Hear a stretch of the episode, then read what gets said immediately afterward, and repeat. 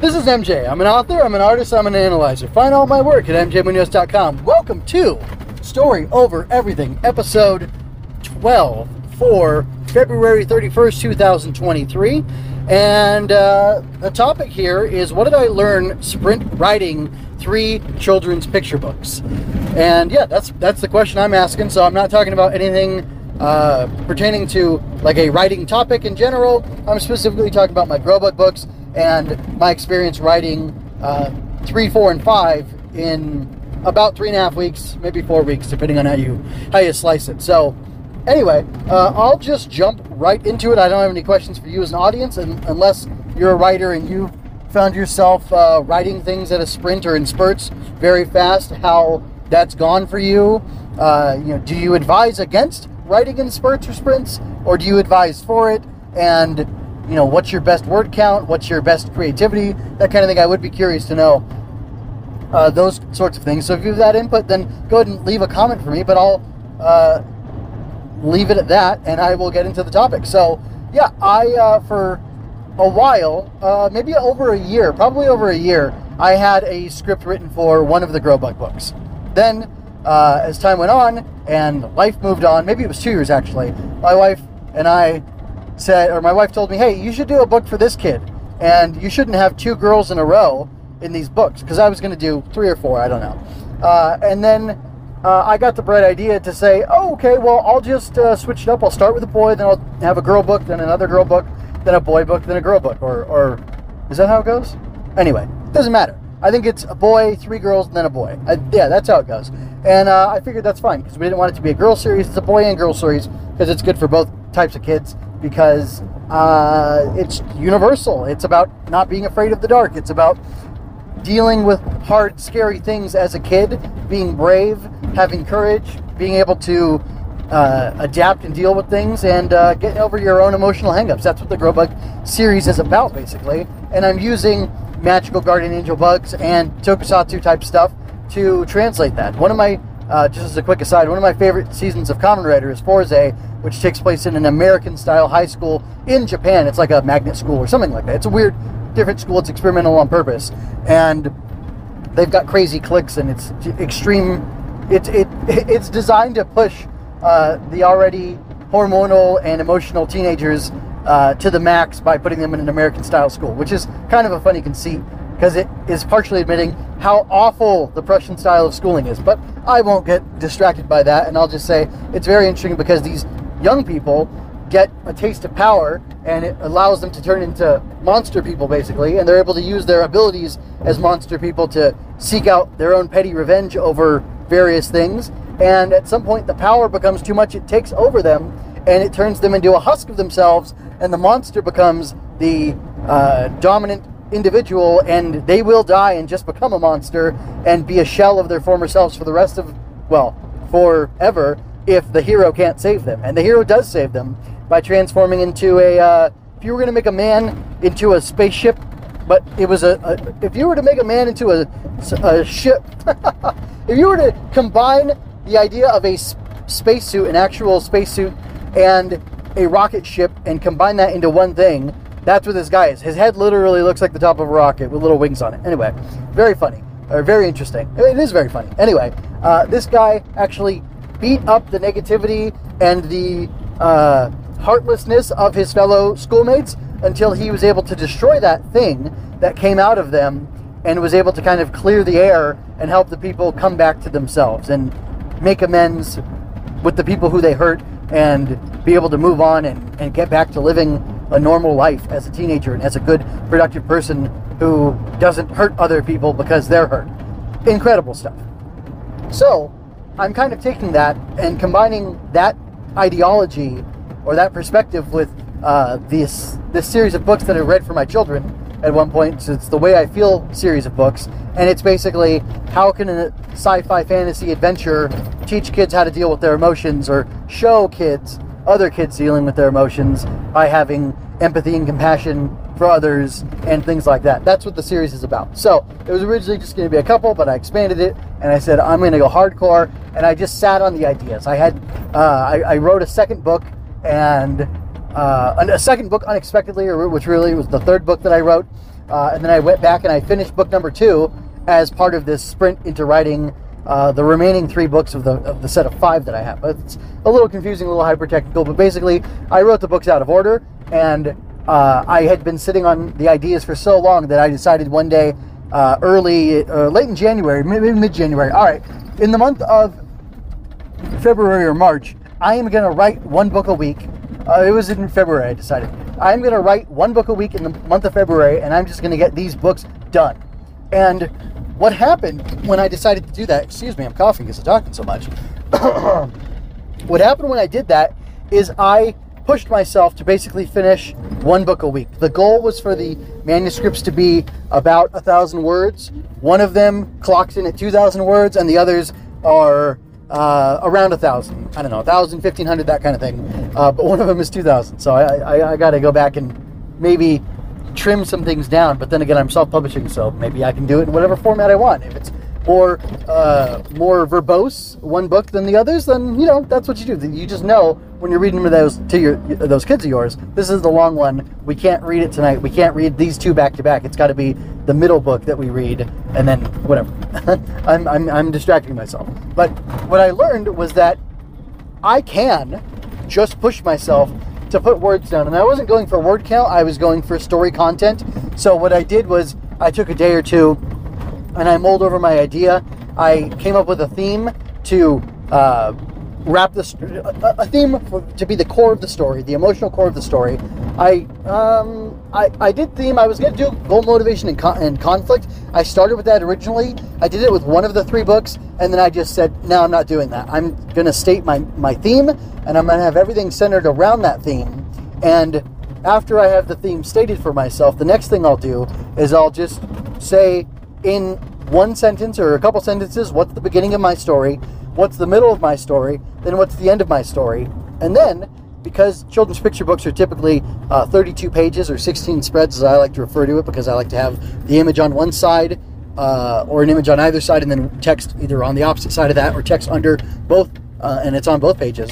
I decided I'll just do 16 bullet points, and those 16 bullet points will carry me through and give me the 32 pages that I need, and it's basically a 16-point story. And what I was able to do was I took and I copied and pasted my beginning, my middle, my end, and I fleshed out my beginning into 2 to 4 points. I fleshed out my end or my middle into a couple points, or in, you know, roughly 10 points, and then I fleshed out my end into a couple points as well. So kind of the format that I came up with after or in doing that, and I wasn't even realizing that I was doing that really, is that my format was introduce the character, the character and the conflict, sort of, or their issue that they're having. Introduce the kid, the character, and their personal issue that they're having. This kid is angry, this kid is lonely, this kid is selfish, this kid is whatever, right? Then throw them into a supernatural threat or experience with one of these malicious creatures that the Growbug, the magical guardian angel thing, is going to come and defend them against. And then basically escalate the tension, make it tough, make it scary, make the kids struggle. And as I'm doing that, work in somehow to bring the Growbug into the story and have the Growbug basically either make the kid face their fear or the crisis. The Growbug basically makes the kid face their crisis and helps them resolve it with encouragement mostly, and a little bit of actual, you know, like defense and tactics, because they are under attack from these things that are either evil and malicious that have come to get them, or through their selfishness and through their immaturity, they've basically put themselves into a situation where they are imperiled, and the Growbug protects them from that. But really, ultimately, the solution comes from the child having an epiphany and getting over whatever is causing the issue, and then they're able to resolve it fairly quickly. But still, you know, some of them it's more work than others, but they struggle. They basically struggle through like 80% of the book, and the last 20%, or there's like an intro, then, which is a tiny percentage of the book, you know, maybe 10%, and then they struggle for like 75%, and then the 15% left over is them overcoming it quickly, and then having a resolution, and then moving on from there, basically, and the Growbug leaves. But that's been my basic format, and and there's gonna be a lot of noise right now. So anyway, that's the basic format. So I've been doing that, and then honestly, for most of the books, I didn't know where I was going. I didn't know what I was doing. And as I fleshed out my beginning, my middle, and my end into those broader points, it helped me direct where the story was going. And I was basically able to expand, you know, my middle into about 10 points, and my beginning and end into, you know, 3 and 3, let's just call it for simplicity's sake. And I was able to say, well, these are my 16 points for the story. And I just went ahead and wrote them out as best I could. I usually like, or I have liked in the past, and it's embarrassing, I have a project that I worked on for 3 years or more that I came up with all these ideas for these characters, and I wrote a manuscript around that, a children's thing, and then I totally scrapped it, and I've rewritten that manuscript 2 or 3 times. The 3rd or 4th version of it, I'm finally satisfied with, and I will not be changing it. If I ever produce it, I don't know that I will for sure. I'll probably use that. Actually, I might actually rewrite that because of other things that have happened since I've developed and turned that, the germ of that, into a bigger idea for, you know, something more, you know, series of books, pulp novel type stuff. But anyway, I won't get into that right now. But like, I made myself write 3 manuscripts where I didn't know key things. Like, I didn't know the characters' names for the Growbugs specifically. I was making up the children's names as I was going along, basically.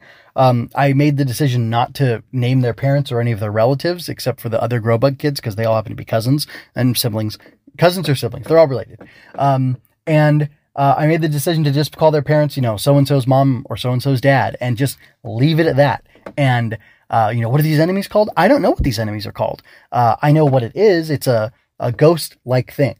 Or it's a, you know, it's a... you know, it's a monster inside of a video game. I just pushed myself to just write, and I was able to, because I knew the theme, I think because I knew the theme, and I knew basically the emotional arc the kid was having, I was able to write out the story and then come back to it and add more stuff in. And in fact, writing like this, once I got to book 5, I actually had to go back and rewrite book 2 because I needed to add in an element to really put across what I was doing and what I was having the kids do in this idea of transformation that comes from Tokusatsu. And that's, you know, something that's key to this whole project, this whole series. And like I said, I had to go back and add it in, and I'm glad I did, and I'm glad I didn't push myself to publish the books one by one, and I wanted to write them all together so I could unify them, because doing this has allowed me to create the unity in them, and I was able to go back and punch up that script. And in fact, I went into books 1 and 2 recently. This is like a week or two after I finished book 5, the first draft of it. Actually, it was the second draft because I threw away the first draft and then like totally rewrote it as I was going through, because I just wasn't satisfied with what I had going at that point. And I'd written like about a third of it, and then I scrapped it and rewrote it. But I've now since gone back and I'm plugging in. I figured out how to name my Growbugs. I figured out how to name some of the villains or some of the enemies that they face. And I've gone back and I've plugged those things in, and I really like it because I do have a consistency and I do have a unity. It's almost like I planned the whole thing out from the beginning, but I didn't have to plan it all out from the beginning. I just had to have a broad idea and go and write. And then I learned that I can come back afterwards and insert that other stuff. And I can come back afterwards and add those elements that were missing. And it's okay because they're all in draft form. And I don't know if that means like how with my other content, I'm planning to do stuff in advance and batch it and then just release it on a schedule if I need to do that sort of thing or what. And that might be what I have to do. And I think I'm willing to do that. As I started, I think, yeah, as I was working on this project, it came to me that I should actually do a full-on prose novel, well, or novella, or a like middle grade or chapter book novel, somewhere between a chapter book and a middle grade novel.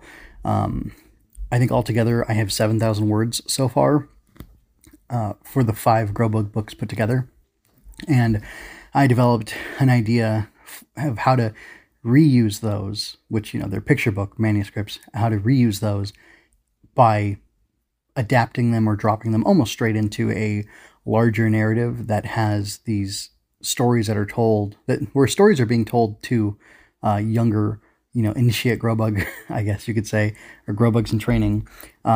And then there's a bigger narrative around it. And I would start off by introducing the reader to the world of Growbugs, or to the fact that there are Growbugs in the world, and have like an insight and a peek into kind of Growbug society, or whatever you want to call it. And you know, it's basically, it'd be an introduction to the world. And then in that, I could, after that's all done, I could say, look, and there's these picture books too. So if this is just a textbook with an image on the front and maybe a black and white image on the head of every chapter or something like that, where you can also get, you know, if you like this, there's the other version of it, which is the picture book version. But I'm still undecided if I'm just going to drop the text straight in from the manuscript, or if I will rewrite the stories from the Growbug's perspective or not, because especially for one of them, there's a lot I could write or rewrite in order to add it there. And maybe, I don't know. I'm not 100% sure what I'm going to do, but that's like 7,000 words, like I said. And I think I read that a children's picture book or a middle grade book can be, I want to say, somewhere between 10,000 words and 30,000 words. And I feel like I could either write 30 or 20,000 more words, or I'm sorry, 3 to 20,000 more words to flesh out the rest of the story, especially for the ideas I have. And I basically already have an outline for that. And I was going to stop and be content with the Growbug books as they are now.